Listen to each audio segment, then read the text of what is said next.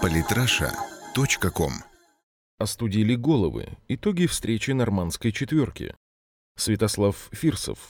Вчера, 19 октября, в Берлине состоялась третья по счету встреча в нормандском формате с участием президента России Владимира Путина, канцлера ФРГ Ангелы Меркель, президента Франции Франсуа Оланда и президента Украины Петра Порошенко. Собравшись в таком составе впервые после годичного перерыва, главы государств обсуждали в основном ситуацию на Украине, урегулирование конфликта на юго-востоке страны и реализации Минских соглашений. Также, как и ожидалось, была поднята после ухода Порошенко и тема Сирии.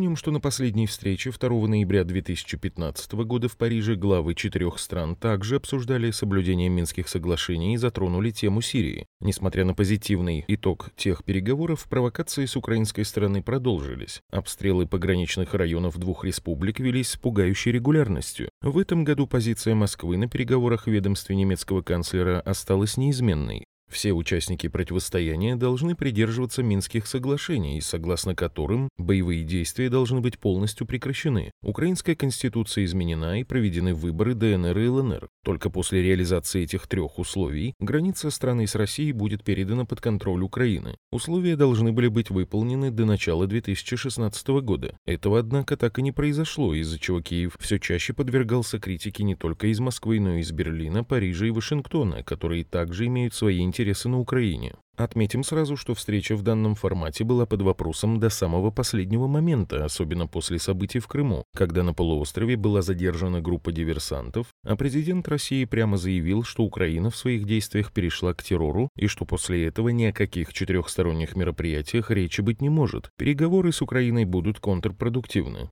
Впоследствии возможность встречи была увязана с вероятностью принятия на ней конкретных решений. После переговоров представителей четырех стран в Минске, видимо, в этом вопросе было достигнуто некое понимание, и 18 октября пресс-секретарь администрации президента Дмитрий Песков заявил, что Владимир Путин все же примет участие в саммите. Немецкие СМИ решение президента России сразу же назвали сенсацией. Не меньше удивления сообщение Пескова вызвало и у отечественных средств массовой информации. Все это способствовало тому, что от встречи ждали существенных результатов.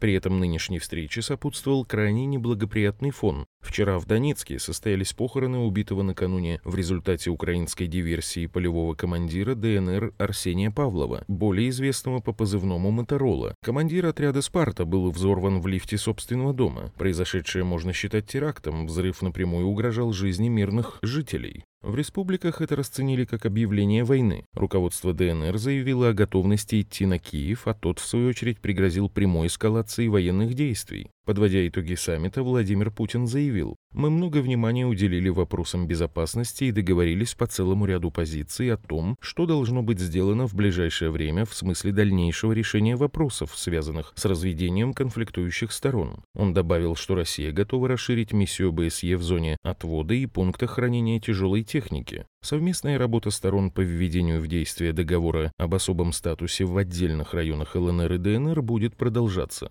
Тем самым стороны подтвердили, что в основе урегулирования на юго-востоке Украины должны лежать Минские соглашения. Кроме того, стороны обсудили проведение выборов и выплату социальных пособий в Донбассе, однако решения по этим вопросам достигнуто не было. Президент России также выразил сожаление, что решение гуманитарных проблем на Украине практически не происходит. Определились с некоторыми, к сожалению, только с некоторыми вопросами гуманитарного характера. К сожалению, здесь многого добиться не удалось. Владимир Путин.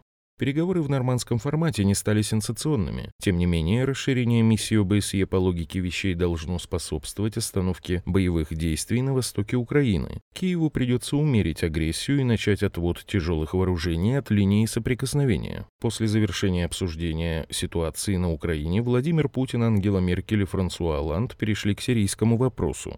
В первую очередь президент России призвал начать работу по подготовке и принятию новой конституции в Сирии.